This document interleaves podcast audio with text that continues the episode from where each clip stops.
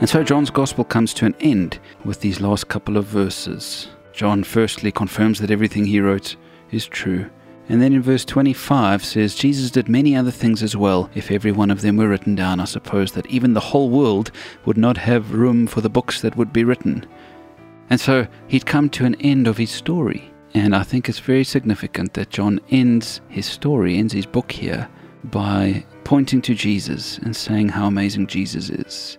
Let me ask you this How are you going to end your story?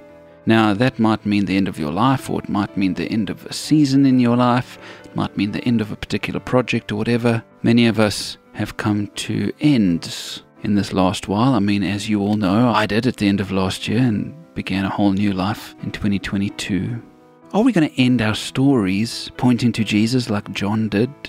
He could have ended by saying, I was there, it was all me, I was the one who took it all down, and so thank God I was here. But no, he doesn't. He says, Jesus was great. Jesus did amazing things. Jesus is the reason for it all. End your story the same way, friends. End your stories with Jesus in focus, with Jesus being lifted high, with Jesus being at the top.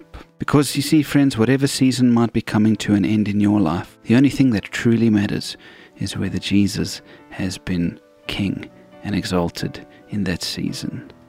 So here we are at the end of a week, which I suppose is the end of a tiny season. May Jesus be lifted high in your heart and in your life this weekend, friends. Go well, and many blessings to you all.